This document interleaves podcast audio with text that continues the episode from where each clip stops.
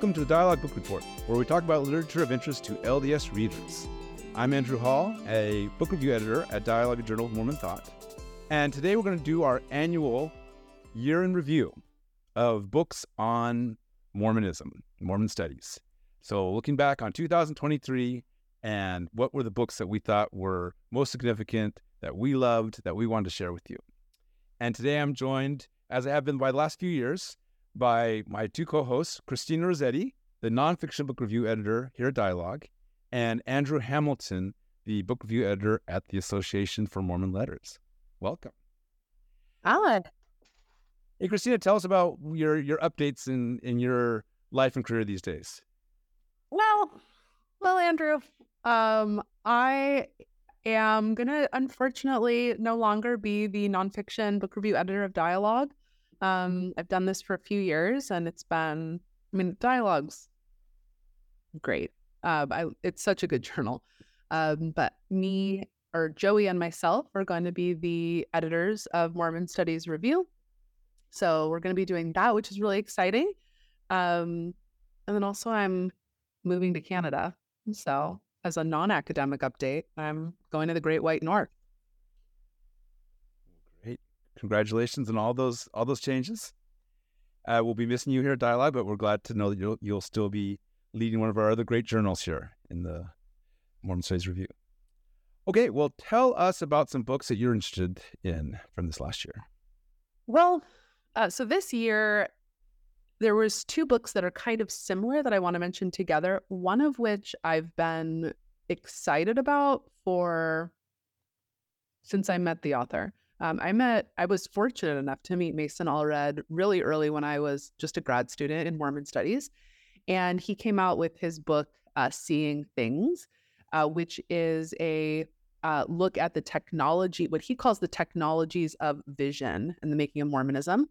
And I met him because he was interested, like I was, in spiritualism and ghosts and the ghost in the machine and all of that kind of really interesting stuff of the 19th century. And Mormonism emerges in a weird time in American history. There was ectoplasmic mist, and there was a rise in electricity, and there was Morse code and the telegram. And in the midst of kind of all of these new technologies, Mormonism emerges, and it bridges this gap between the temporal and the spiritual. And so he does this really theoretically rich, magnificent overview of what that looks like for how Mormonism brought together this technological revolution that changed everything for the world. And so it brought so many strands. I think when I imagine Mormon studies, so much of the time I've kind of talked about how it is a fairly insular field, and he really bridges the gap between what's really happening that's interesting with the theoretical studies of religion, with religious studies broadly, and bringing in a lot of those broader conversations. And so it was 10 out of 10. And then similar to that, the other book that's kind of along those lines was Eternity in the Ether by Gavin Feller. Which is Seeing Things by Mason Allred, is University of North Carolina. Eternity in the Ether is Illinois.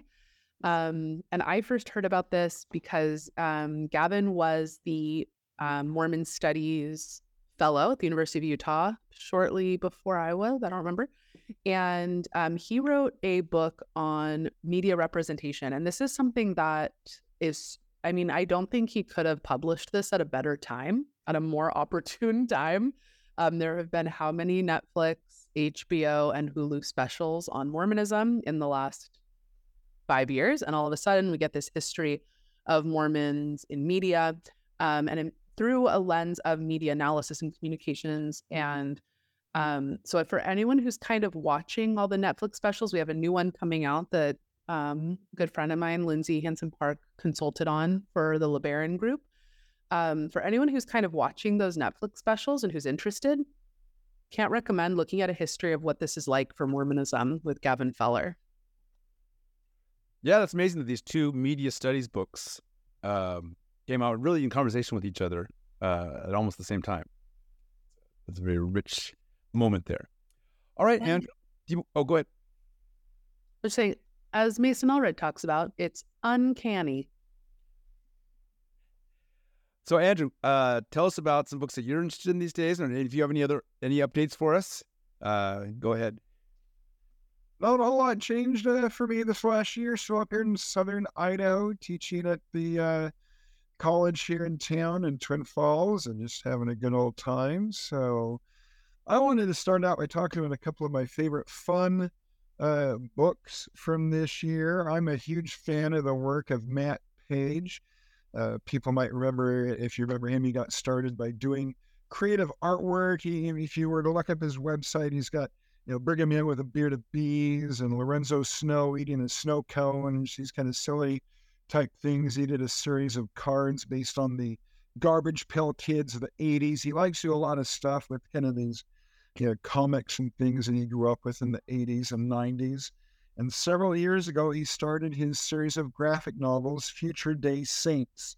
And he's concluded that trilogy this year with the third book, The New Arrivals. And he continues on all these characters from the earlier books and their adventures and takes that story forward.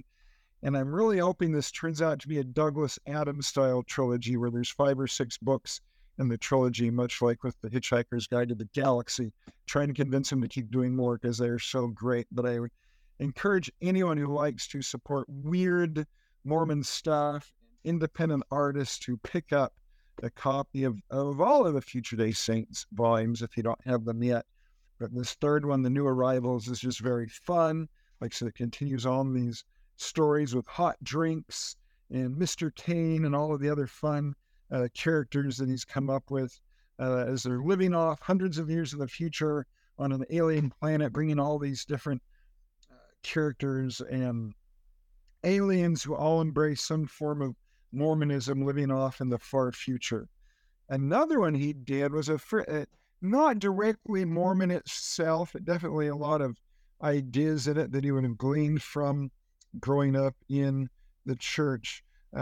Several years ago, Matt started, he drew a couple of drawings of this young lady with this kind of alien creature from the Black Lagoon looking sort of child, and he continued to draw these at various points in their life, and he compiled them into a small zine this year called Family Portrait.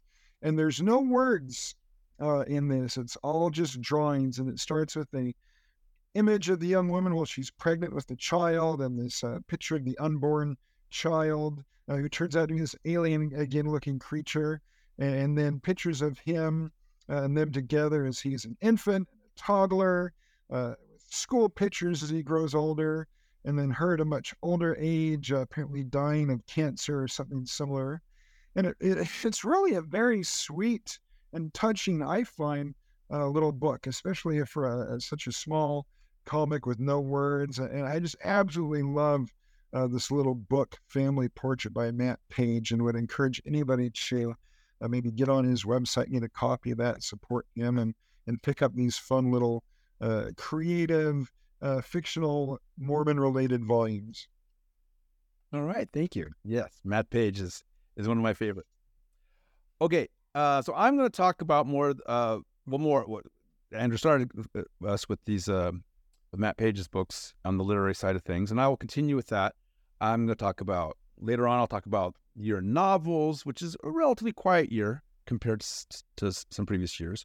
A very active year in short fiction, but let me start with creative nonfiction. We had books by both Melissa Inoue and Kate Holbrook. Actually 3 books in total from those 2 authors in 2023. And these are both historians who have had success at the highest levels, but also came to work at the church history department. Both struggled with cancer. Kate, of course, passed away in August 2022 from eye cancer. Melissa Inoue is in recovery and doing very well. We hope to pray that continues. But they both had, I wouldn't say they were memoirs, both have, it's kind of a collection of essays about faith in the current world and the struggles of faith. So Melissa Inoue Inoue's book is called Sacred Struggle, Seeking Christ on the Path of most resistance. And both these books come out from Deseret Book. I think one or both of them are also in conjunction with the Maxwell Institute. But they come from Deseret Book, so they're getting wide release. And Kate Holbrook's posthumous book is Both Things Are True. So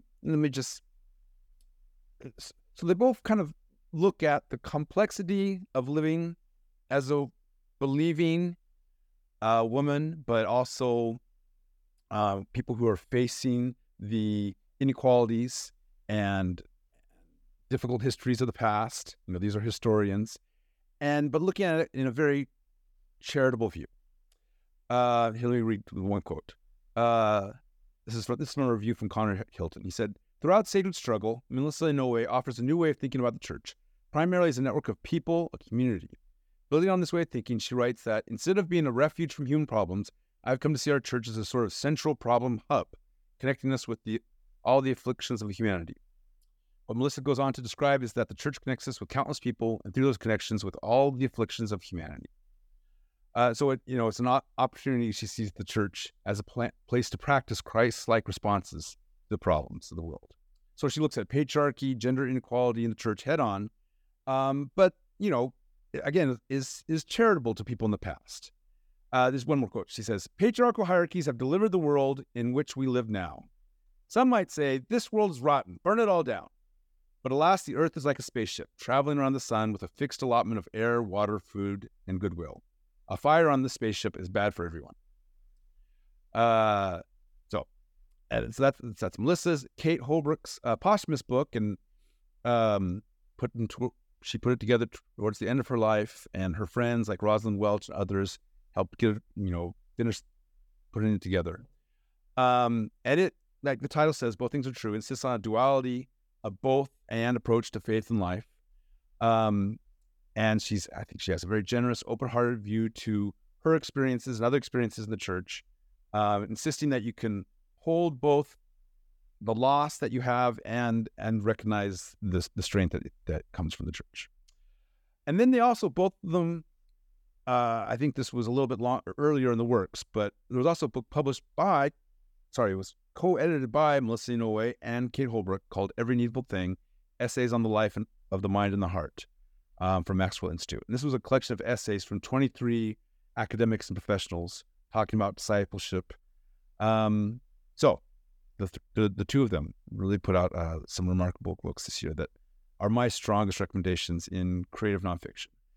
As long as I'm talking about it, just mention a couple of the memoirs that I think have been very well received. Kayla Thatcher has a memoir called Beehive Girl, where she sets up this framework where, as a new mother, she sets out to earn a century-old young woman's award. So this is a LDS young women's program from the early 20th century, and uses that to, she builds furniture and works with chickens and writes essays and tries to connect herself with her LDS foremothers and kind of the history of LDS women. It's a very interesting book. So again, looking at her current life through the view of what happened in the past.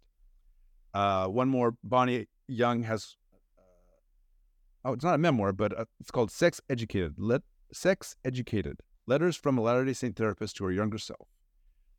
Both these last two books were from BCC Press. So Bonnie Young is a sex therapist, and she writes these letters to herself at various ages in the past, and talks about how sexuality has been portrayed by some in harmful and inaccurate ways, both in and outside the church, and talks about how to build a healthy and true understanding of what sex is. That's gotten very strong views as well. There's my creative nonfiction recommendations.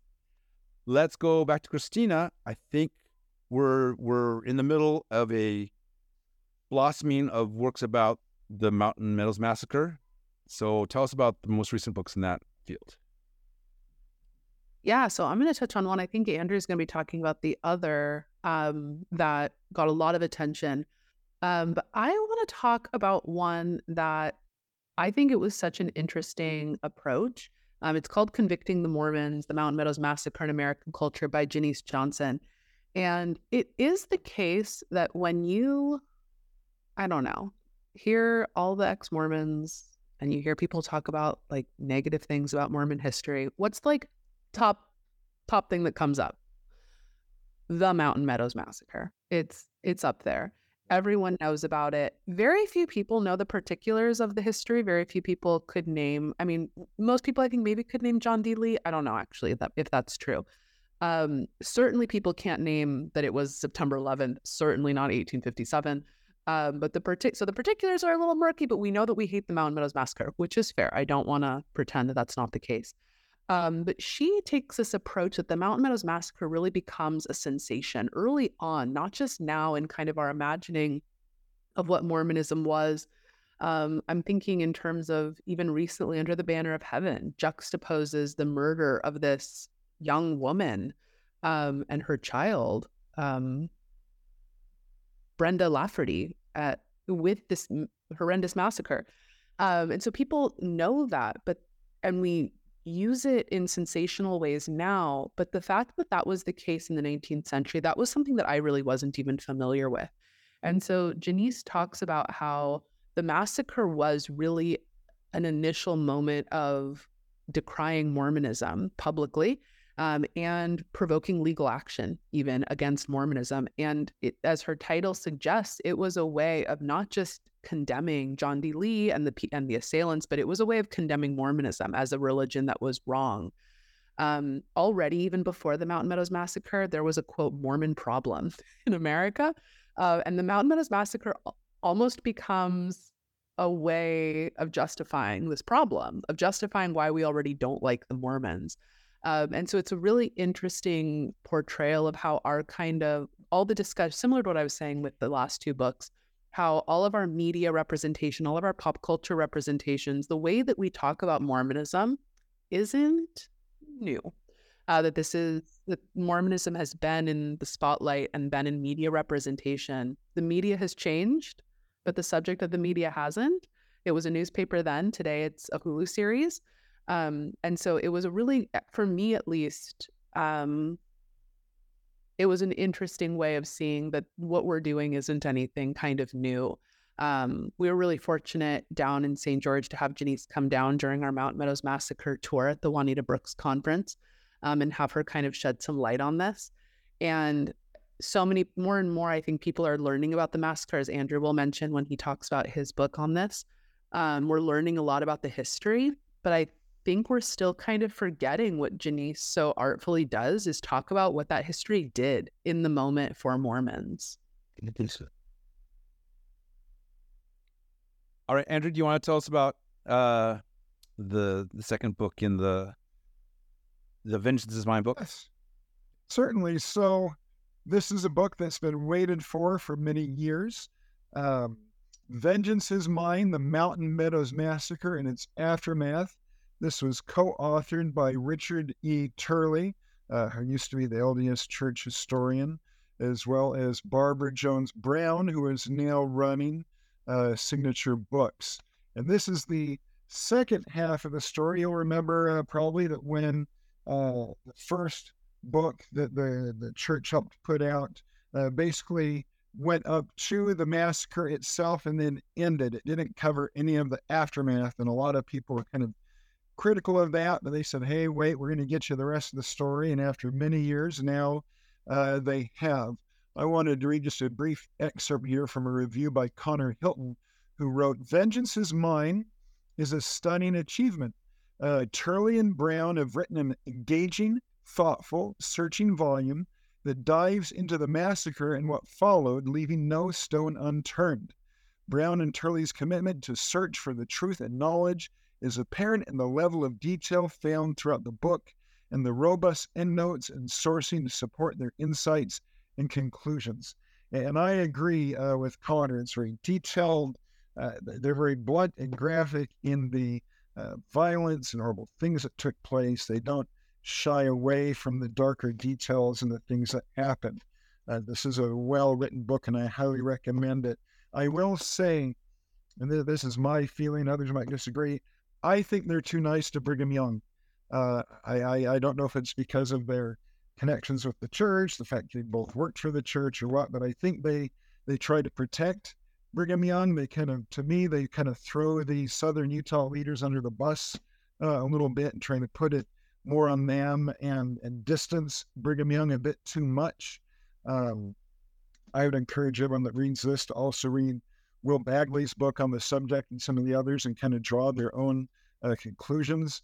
Certainly read the volume as well that Christina just mentioned. I read that one earlier in the year and also thought it was quite fantastic. But it's one of those things everyone's going to have strong opinions on. No one's going to quite agree on how it all fits together. But a very well-written and powerful book. I highly encourage everyone to check out Vengeance is Mine. Okay. All right, I'll go again. So let me just mention that this was a very good year in short fiction. Last year, Wayfair magazine had just started publishing. I remember Christina and I were talking about that, and we're saying, well, what is this magazine? How's this going to be? And they've done some very interesting things this year. But the thing I've appreciated probably the most is they've been very active in publishing short fiction. A lot of great authors have been working with them, doing some very interesting things. Gabriel Gonzalez has a great alternate history of the founding of the church coming from Latin America instead of North America. And probably maybe most interesting, there's been a whole series of short stories called Tales of Chelm. I think that's how it's pronounced. Chelm. First Ward, which is a series by James Goldberg, Nicole Wilkes Goldberg, and Matthias Singh. So they've had, I think, maybe 6 stories so far have come from that.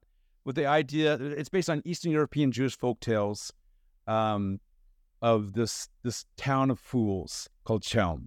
And so people like Isaac Bashevishinger and others have written about this town of fools. And so they've taken this idea and put it into a Mormon context, imagining a Polish town with a Mormon ward and the fools that are there and looking at Mormon culture through these fools. Really fun stories and very interesting, a mixture of humor and real insight into Mormon culture. So I recommend that. I think they're going to eventually put those together into a collection. Charles Noe, uncle of Melissa that we've talked about before, he has a new short fiction collection called Hymns of Silence that are strong, very definitely based on his background in rural central Utah and his interest in, connecting nature with spirituality and, mixing in his background of Mormonism and interest in Eastern religions, particularly Buddhism. And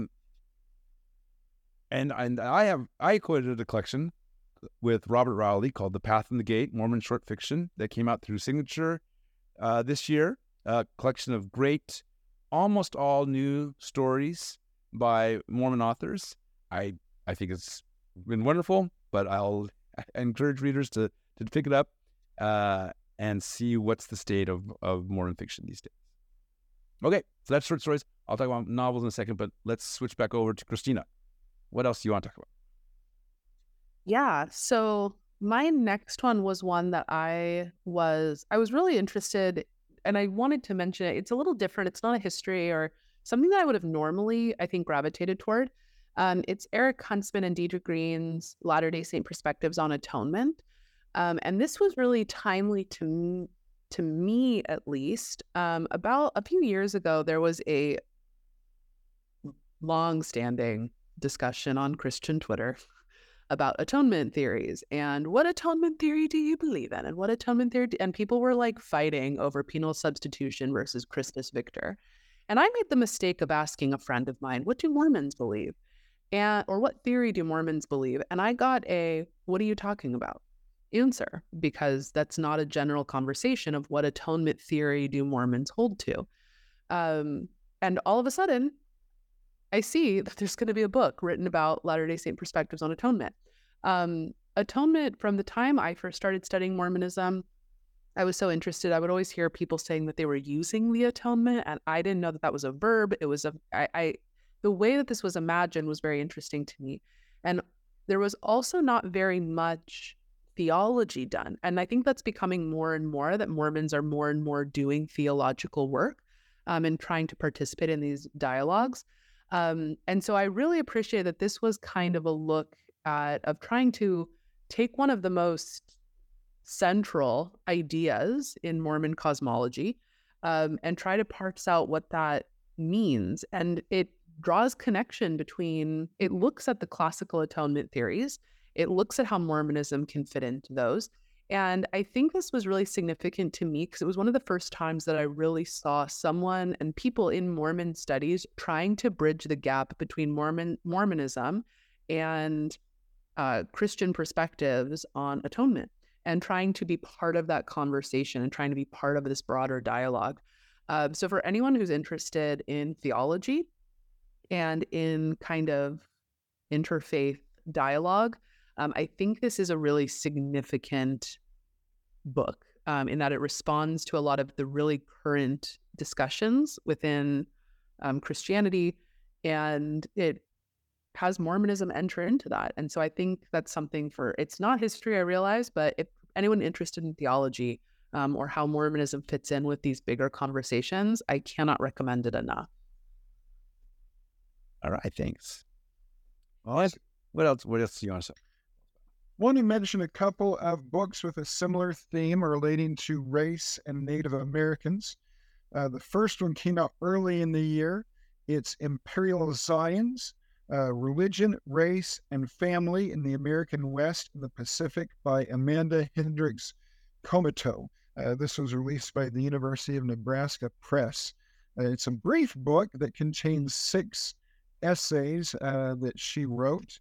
They include titles such as The Race and Sex of God, The Bonds Between Sisters, Redeeming the Lamanites in Native America and the Pacific, Making Native Kin, Native Zions, and Creating Polygamous Domesticities. A very interesting and fascinating book.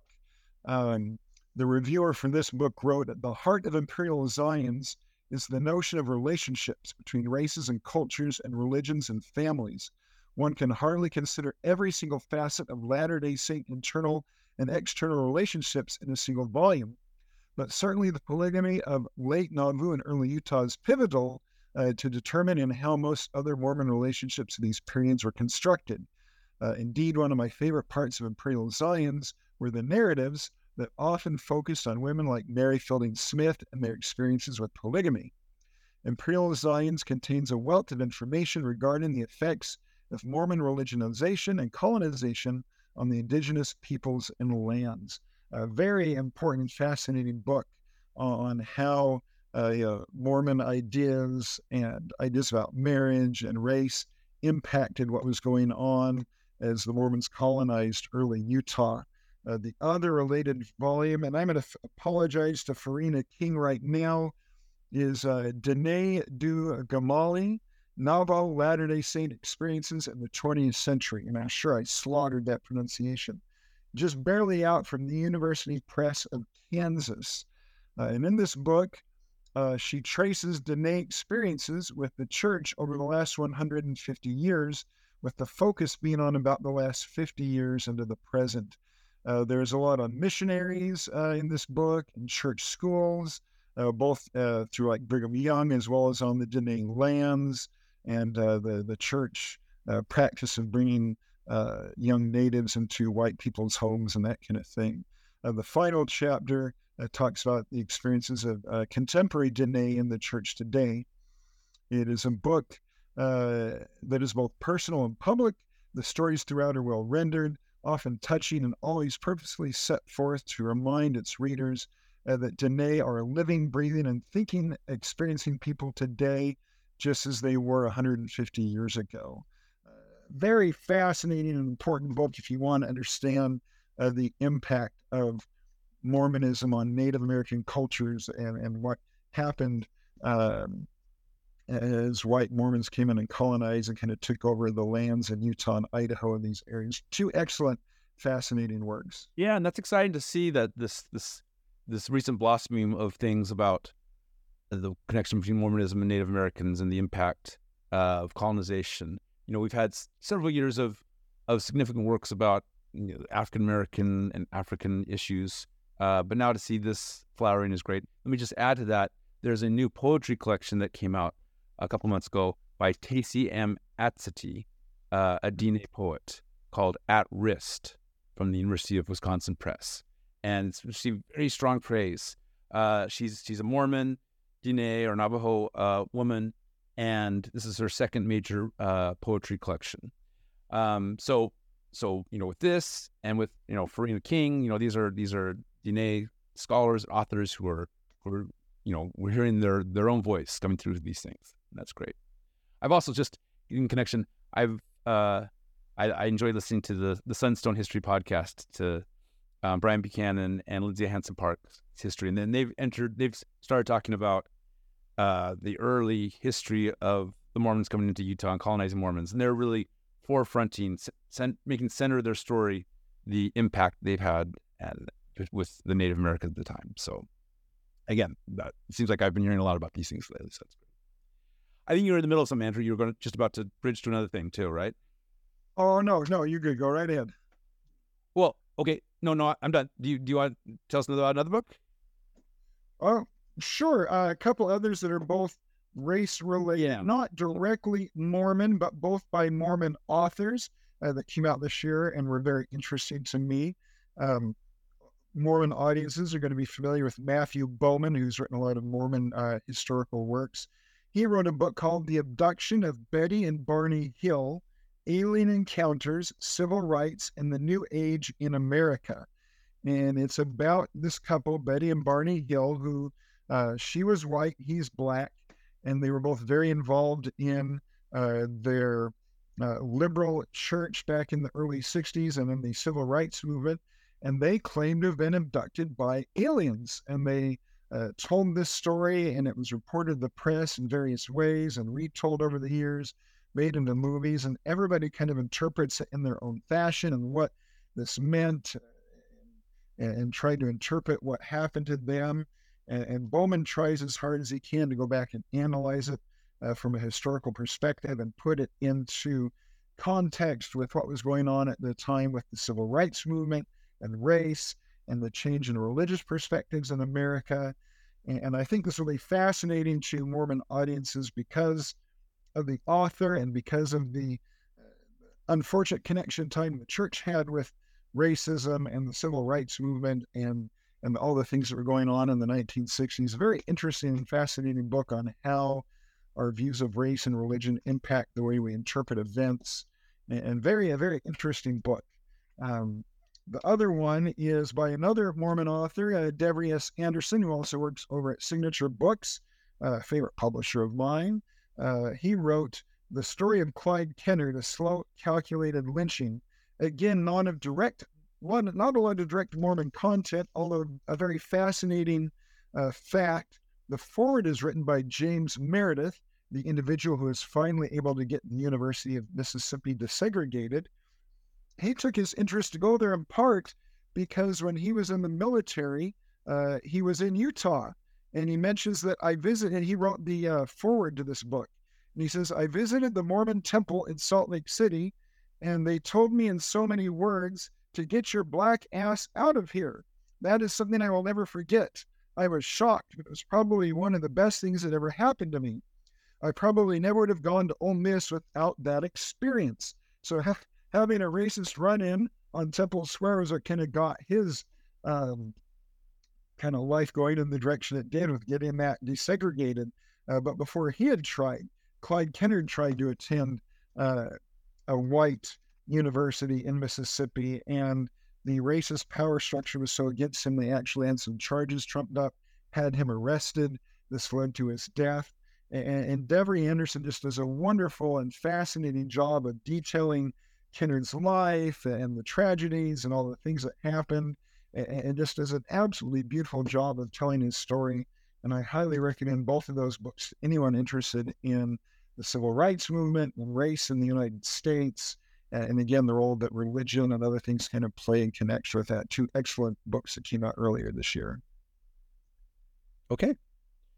Christina, how about you? What else do you want to tell us about? Yeah, so I think this is my last one. I wanted to mention Brooke Broussard's Thirsty Land into Springs of Water, and it is a history on Mormonism in Canada. I am pretty interested in this because, for those who don't know, I'm moving to Canada, and she is a Canadian historian.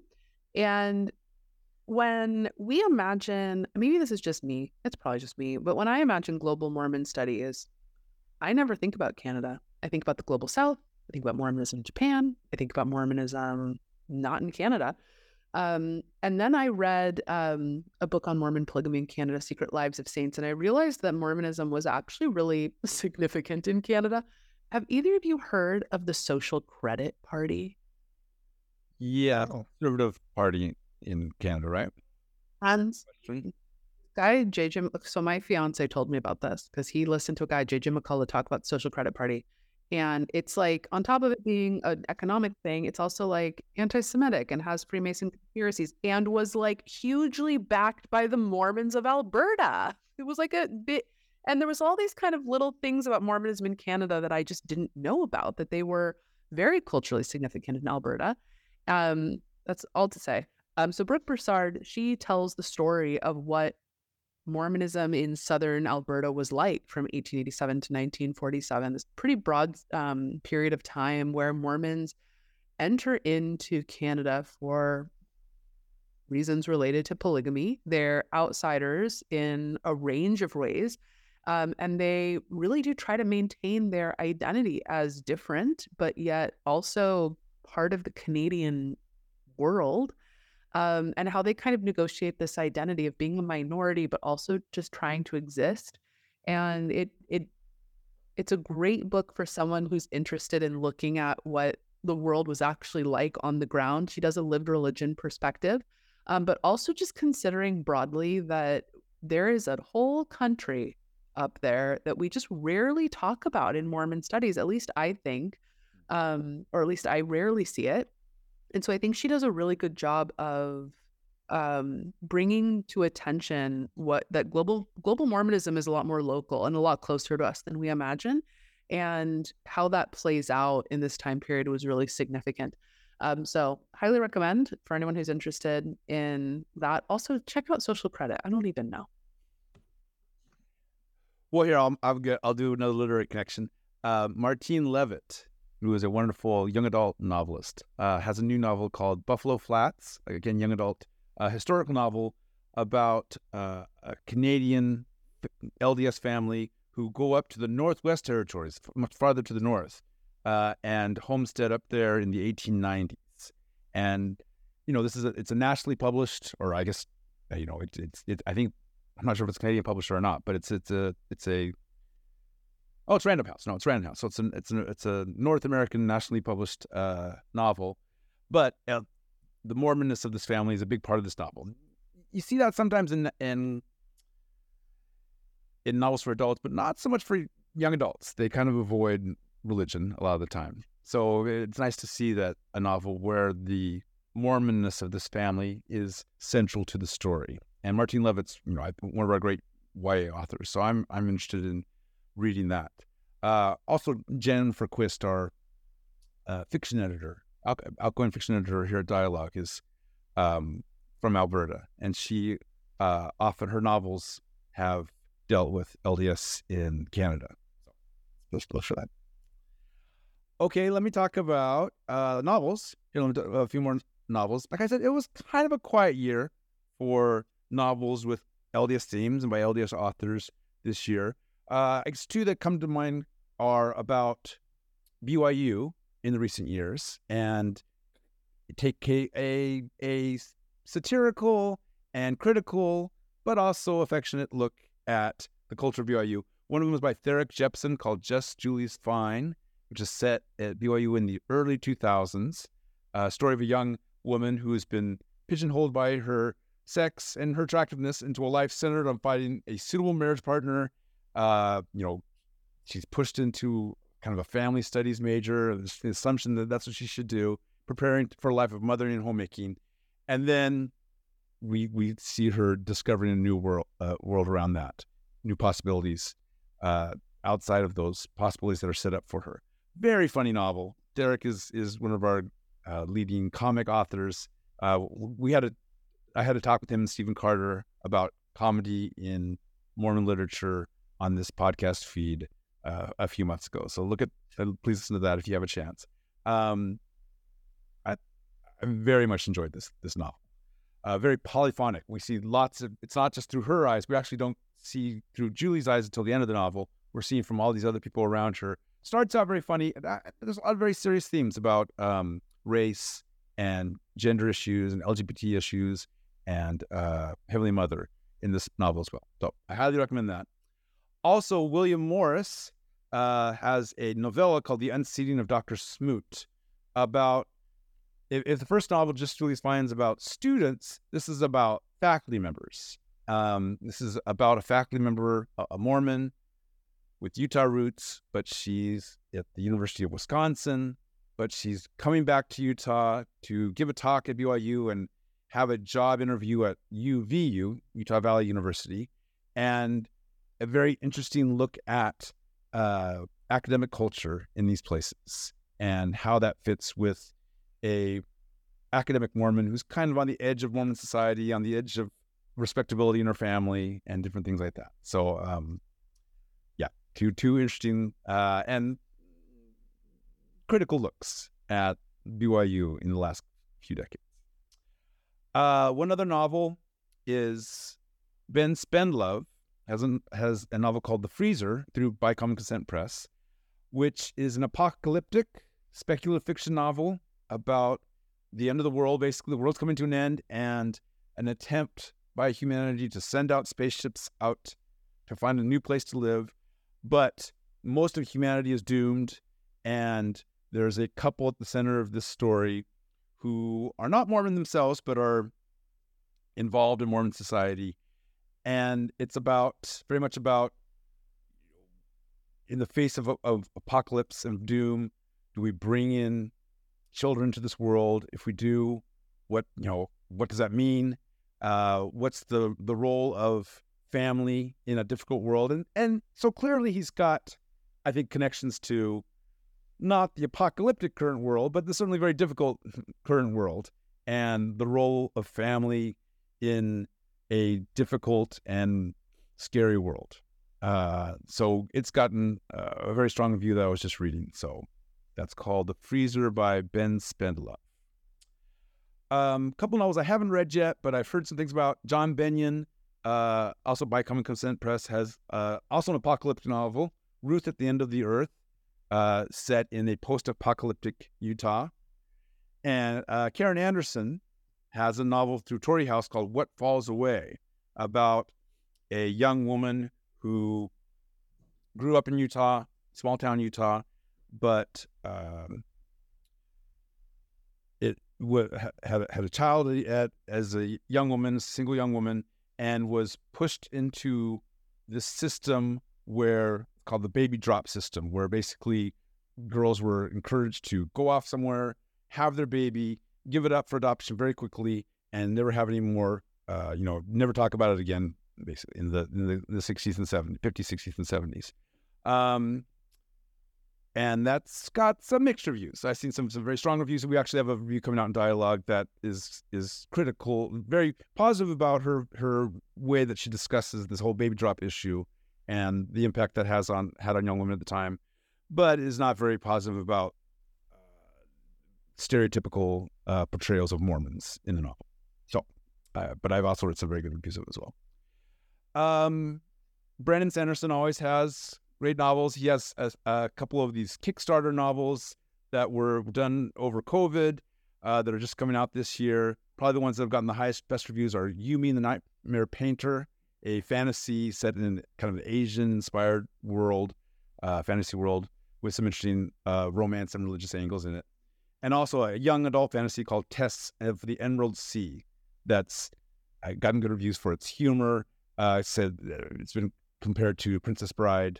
And these are, I've seen several people say these are the best Sanderson novels in a long time. So Brandon Sanderson, one of our most popular nationally published novelist, who I've always enjoyed, but I can't keep up with him. He puts out so many novels.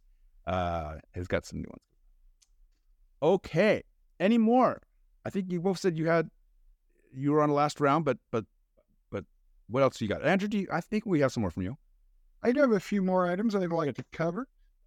Since you were mentioning fiction and a few things of that nature, I will mention some poetry. I don't do poetry very often, never really much of a poetry person, but there's some very good poetry out this year from BCC Press that she mentioned.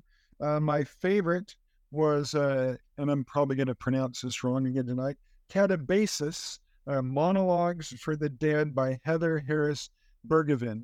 Catabasis, if you're not familiar with the term, is a journey that you take to the underworld, to the realm of the dead, and then you return alive with some sort of special knowledge. Think of Odysseus or Enkidu in Gilgamesh and their descents into the underworld, and then they come back, with some sort of special knowledge.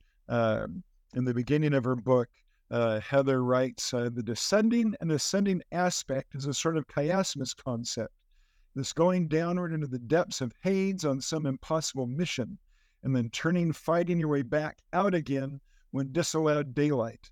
No word, however, has been better encapsulated my last few years, nor this little offering. The structure of this book is intentionally darker in the middle than at either end, with the denouement being one of peaceful contentment.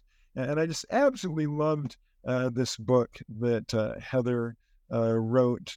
She takes you on this journey through some of the trials of her life and things she's experienced, her and her children, and has just written some absolutely beautiful poetry. I think I might share one little tidbit here. She mentions that she has a non-binary child, which I do as well, so this was particularly touching to me. And she talks about how the father of this child believes in a God that rejects their very soul. And then writing about how she can't believe in a God like that, Heather writes, I believe God is bigger, wider, weirder, and wilder than those frail imaginings framing the divine in ways we can grasp easily in bite-sized bars of chocolate in Sunday school. You burned clean away my need for a simple, happy, frivolous God who doesn't understand grief or pain or abuses or IEPs or broken doors and people. I have no more Sunday school answers and have no option but to rely wholly upon deity, whether called God, Father, Elohim, Mother, Universe. The universe loves you, I explain. She loves you and you are hers. She wants good things for you. And just a very touching and wonderful and beautiful book, Catabasis, Monologues for the Dead by Heather Harris Bergevin. You mentioned a moment ago, Andrew, Torrey House Press. I just discovered Torrey House Press this year almost by accident, and I've fallen in love with several other books. One of my favorite was one that came out this past summer called When I Was Red Clay, A Journey of Identity, Healing, and Wonder by Jonathan T. Bailey. Bailey is an artist and a poet. He writes a lot on nature in southern Utah, and this is a book he wrote about his experiences growing up neurodivergent and gay in a very conservative southern Utah community, and all of the trials related to that, the bullying and things that occurred. And anyone who has queer family members or is curious and understanding more about the queer experience in Mormonism or in Utah really needs to read this book. I'll just share one fascinating one statement he wrote that really touched me again. He says, Bailey writes, in the wake of loss, we pick up our brushes, our sewing needles, our microphones, and our pens, and we create a better world, regardless of whether we can inhabit it. We make loving families and open-armed communities. In literature and art, we create new worlds where being different is not only tolerated, but celebrated. Little by little, we lay nourishing soils where once we knew hard pan and plant seeds of inclusivity in our lives and for generations to follow. And for me, this book really helped to do just that. So I hope many people will be willing to check out When I Was Red Clay, by Jonathan T. Bailey, an amazing little book. A few others, if you're okay with me, throwing them out here. Interrupt me at any time if you want somebody else to have a turn. For a long time, we haven't had a good biography of Joseph F. Smith, or I should maybe say we haven't had a academic biography. We had biographies by his son, Joseph Fielding Smith, who was also a president of the church, and by Francis Gibbons, that were very devotional in nature. Nothing wrong with that, but nothing academic. And Stephen Taysom and the University of Utah Press finally gave us one earlier this year. And Taysom wrote an absolutely wonderful, fascinating, well-written book on Joseph Fielding Smith. His approach is to try to avoid analyzing Joseph Fielding Smith. Instead, he tries to show how he fit into the events around him and reacted to those, some of which really just kind of shook him to the core of his being. Talks about all the experiences that Joseph Fielding Smith had.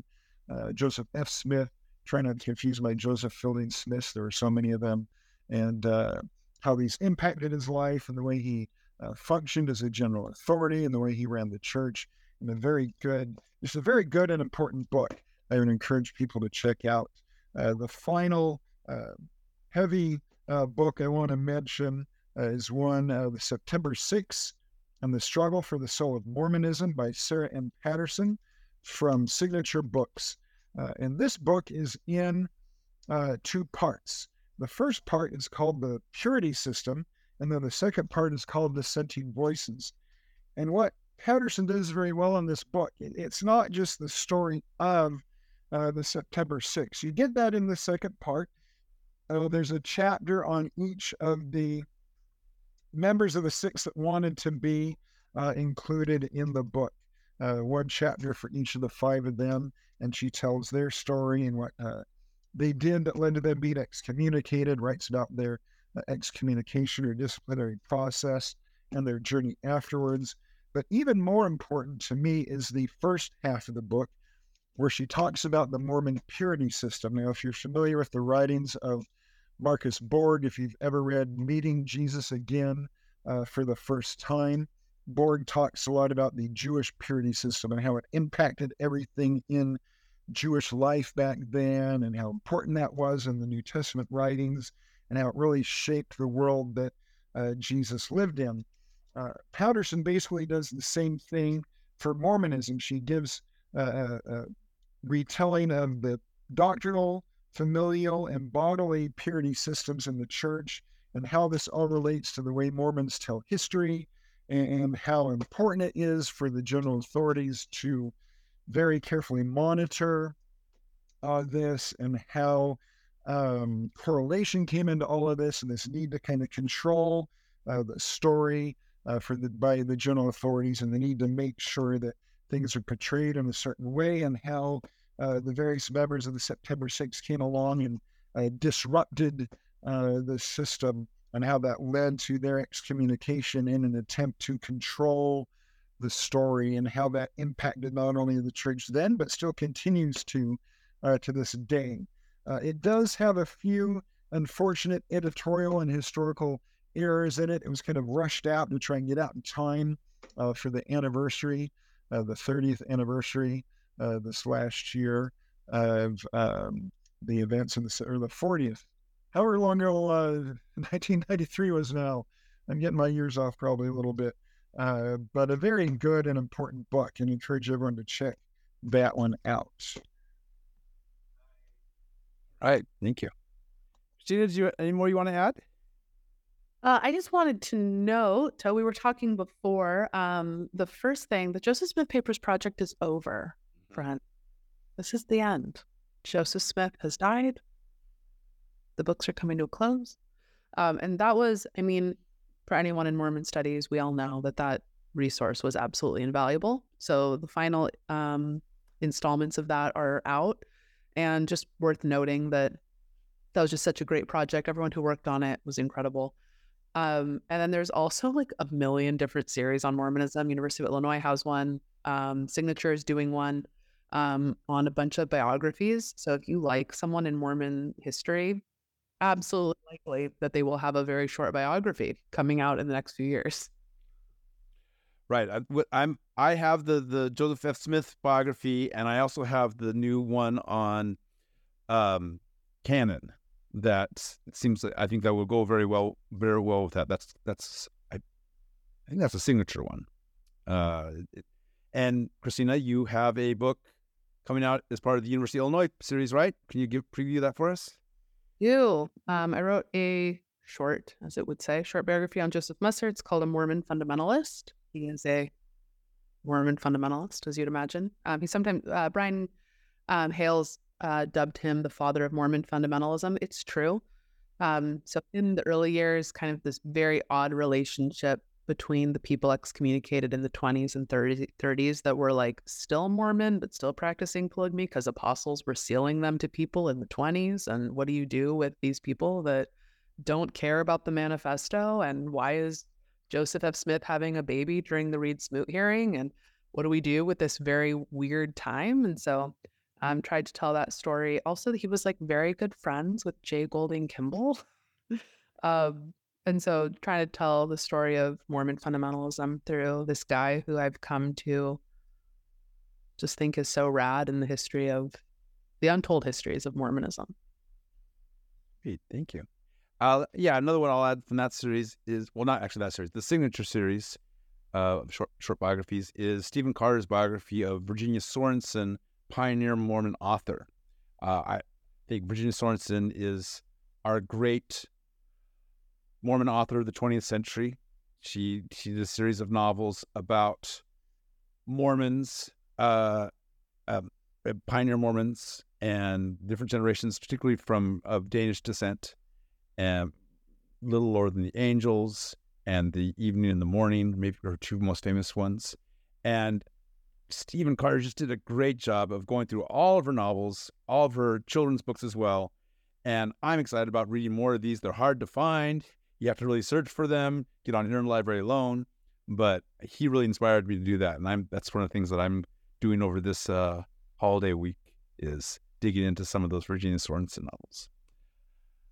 You mentioned some poetry books. Let me give one more, Andrew. Darlene Young's Here, also from BCC Press.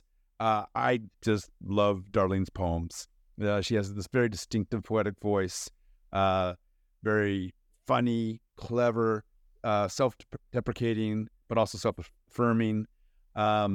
She, looking at the lived reality of a mother, a woman going into middle age and facing empty nest. And I just love her poetry very much. So I highly recommend Darlene Young's Here. All right. I think that's it. Oh, I'm sorry. I had a couple things to add real quick, Andrew, if we can get those in. I also want to highly recommend the two series both of you mentioned. Absolutely love both of them. They're short. None of the books are longer than about 150 pages. So you're not going to get anything in depth, but very good stuff. I love the volume on Vardis Fisher. I've lost track if it was University of Illinois or the Signature Series and how much fun that was in. But very good stuff. A couple other fun series. Desert Books started their Let's Talk About series a couple of years ago. Now they're up to about a dozen volumes. Again, very brief. They fit in your shirt pocket just about. The only main complaint I have is I'm getting old. I just turned 51 a few days ago, and the print's a little small, but they're very good. I really love W. Paul Reeves' volume on Race and the Priesthood that came out earlier this year. Very blunt, very straightforward. He covers a lot. The history and the very blunt about what happened there. A very good little volume for people to pick up. One more. I thought that volume was so important. I mean, Paul Reeves does important work, but it's in these very big academic volumes, and for him to come out with this very readable, very accessible book that really states very clearly the issues, the mistakes that the church has done over race, and have that published by Desert Book, I think is. Yeah, very, very good book by Desert Book, very digestible to any audience can read and comprehend what Reeve has in here, very good. The other series I just absolutely loved that concluded this year was The Book of Mormon for the Least of These by Margaret Olson Hemming and Fatima Soleil.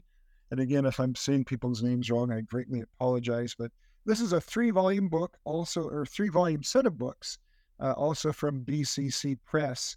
And these two ladies have written a magnificent commentary on the Book of Mormon about the social justice aspects of the book, commenting on how it teaches about race and social justice and trying to do better in understanding the feminism and other things in there. And really very, very good. I highly encourage anyone to check this series out. Very, very in-depth and insightful what these two authors have pulled out of the Book of Mormon.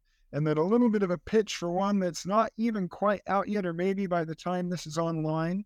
Benjamin Park has a new book coming out, American Zion, A New History of Mormonism, from Live Right Press. This is the first single-volume history of the LDS Church to be published since the Joseph Smith Papers, and a very good and fascinating book. He very quickly goes through the history. So again, you're not going to get any particular incident in great detail, but he brings out a lot of fascinating aspects of Mormon history, and a very good book that'll be released to a national audience that I hope a lot of people check out. Great stuff. That did remind me, along the lines of Book of Mormon for the Least of These, Ryan Ward did publish with Coford, and There Was No Poor Among Them, Liberation, Salvation, and the Meaning of Restoration. Kind of a liberation theology for Mormonism. Another good one, yes.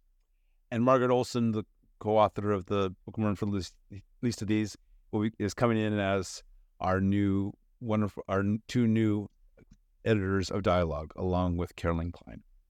Awesome. So there's one more book we want to mention. Andrew, tell us about it. Thank you very much, Andrew. A little earlier this year, Greg Coford Books published a fascinating little book titled Life and Death on the Mormon Frontier, The Murders of Frank LeSueur and Gus Gibbons by the Wild Bunch. This was written by Stephen C. LeSueur, an excellent author who has written on Missouri and other aspects of Mormon history in the past. And in this book, he offers a fresh perspective on the Wild Bunch gang, made famous by their leader, Butch Cassidy. The author is a direct descendant of Frank LeSueur, and this book documents the author's findings as he studies all available sources related to the murder of his great uncle and Gus Gibbons. During his research, LeSueur found some discrepancies between the prevailing understanding by scholars as well as the stories circulating within the family. In this work, he makes no qualms about calling out these facts as he sees them, even if they may counter cherished beliefs. He tries to take a historian's lens to a very personal story. As you read this book, you get a wonderful sense of the life, what life was like on the frontier. He shows the humanity of those involved and does not seek to paint a hagiographic account of the early Latter-day Saints. He's very objective in his approach when telling these stories and providing conclusions based on available facts. He provides biographical sketches of numerous individuals involved and does a great job of bringing out what was folklore in relation to the Wild Bunch, how they're often perceived as Robin Hood types, or robbing from the rich, giving to the poor, and all of that. But yes, it is true that they tended to rob deep-pocketed individuals and railroads and banks, but they weren't quite so good at redistributing this wealth to the poor as people like to portray in some of the stories about them. However, they were generous to those who tended to protect and help them. But in this book, LeSueur does a great job of telling a very fascinating and engaging and readable story that, again, it gives a very interesting picture of early Mormon colonization efforts, these wonderful stories that we are familiar with about the Wild Bunch, everything involved in that time, and just a wonderful little book, and encourage anybody to check that one out as well. Okay. Thank you so much. both for joining us here and bringing your wisdom. I hope to do this again next year. And thank you to everybody who's listening to the Dialogue Book Report. This show is part of the Dialogue Podcast Network, a collective of independent podcasts who promote inquiry into all aspects of the LDS tradition. It includes wonderful shows like Angels and Seerstones, a Latter-day Saint folklore podcast, in which the folklorists Christine and Christopher Blythe examine the lived religion of the Latter-day Saints, stories we tell and the beliefs we debate. The show is produced and edited by Daniel Foster Smith, who also provides music, and our content manager is Emily Jensen. To hear more, go to dialoguejournal.com. Thank you both. Thanks. Thank you.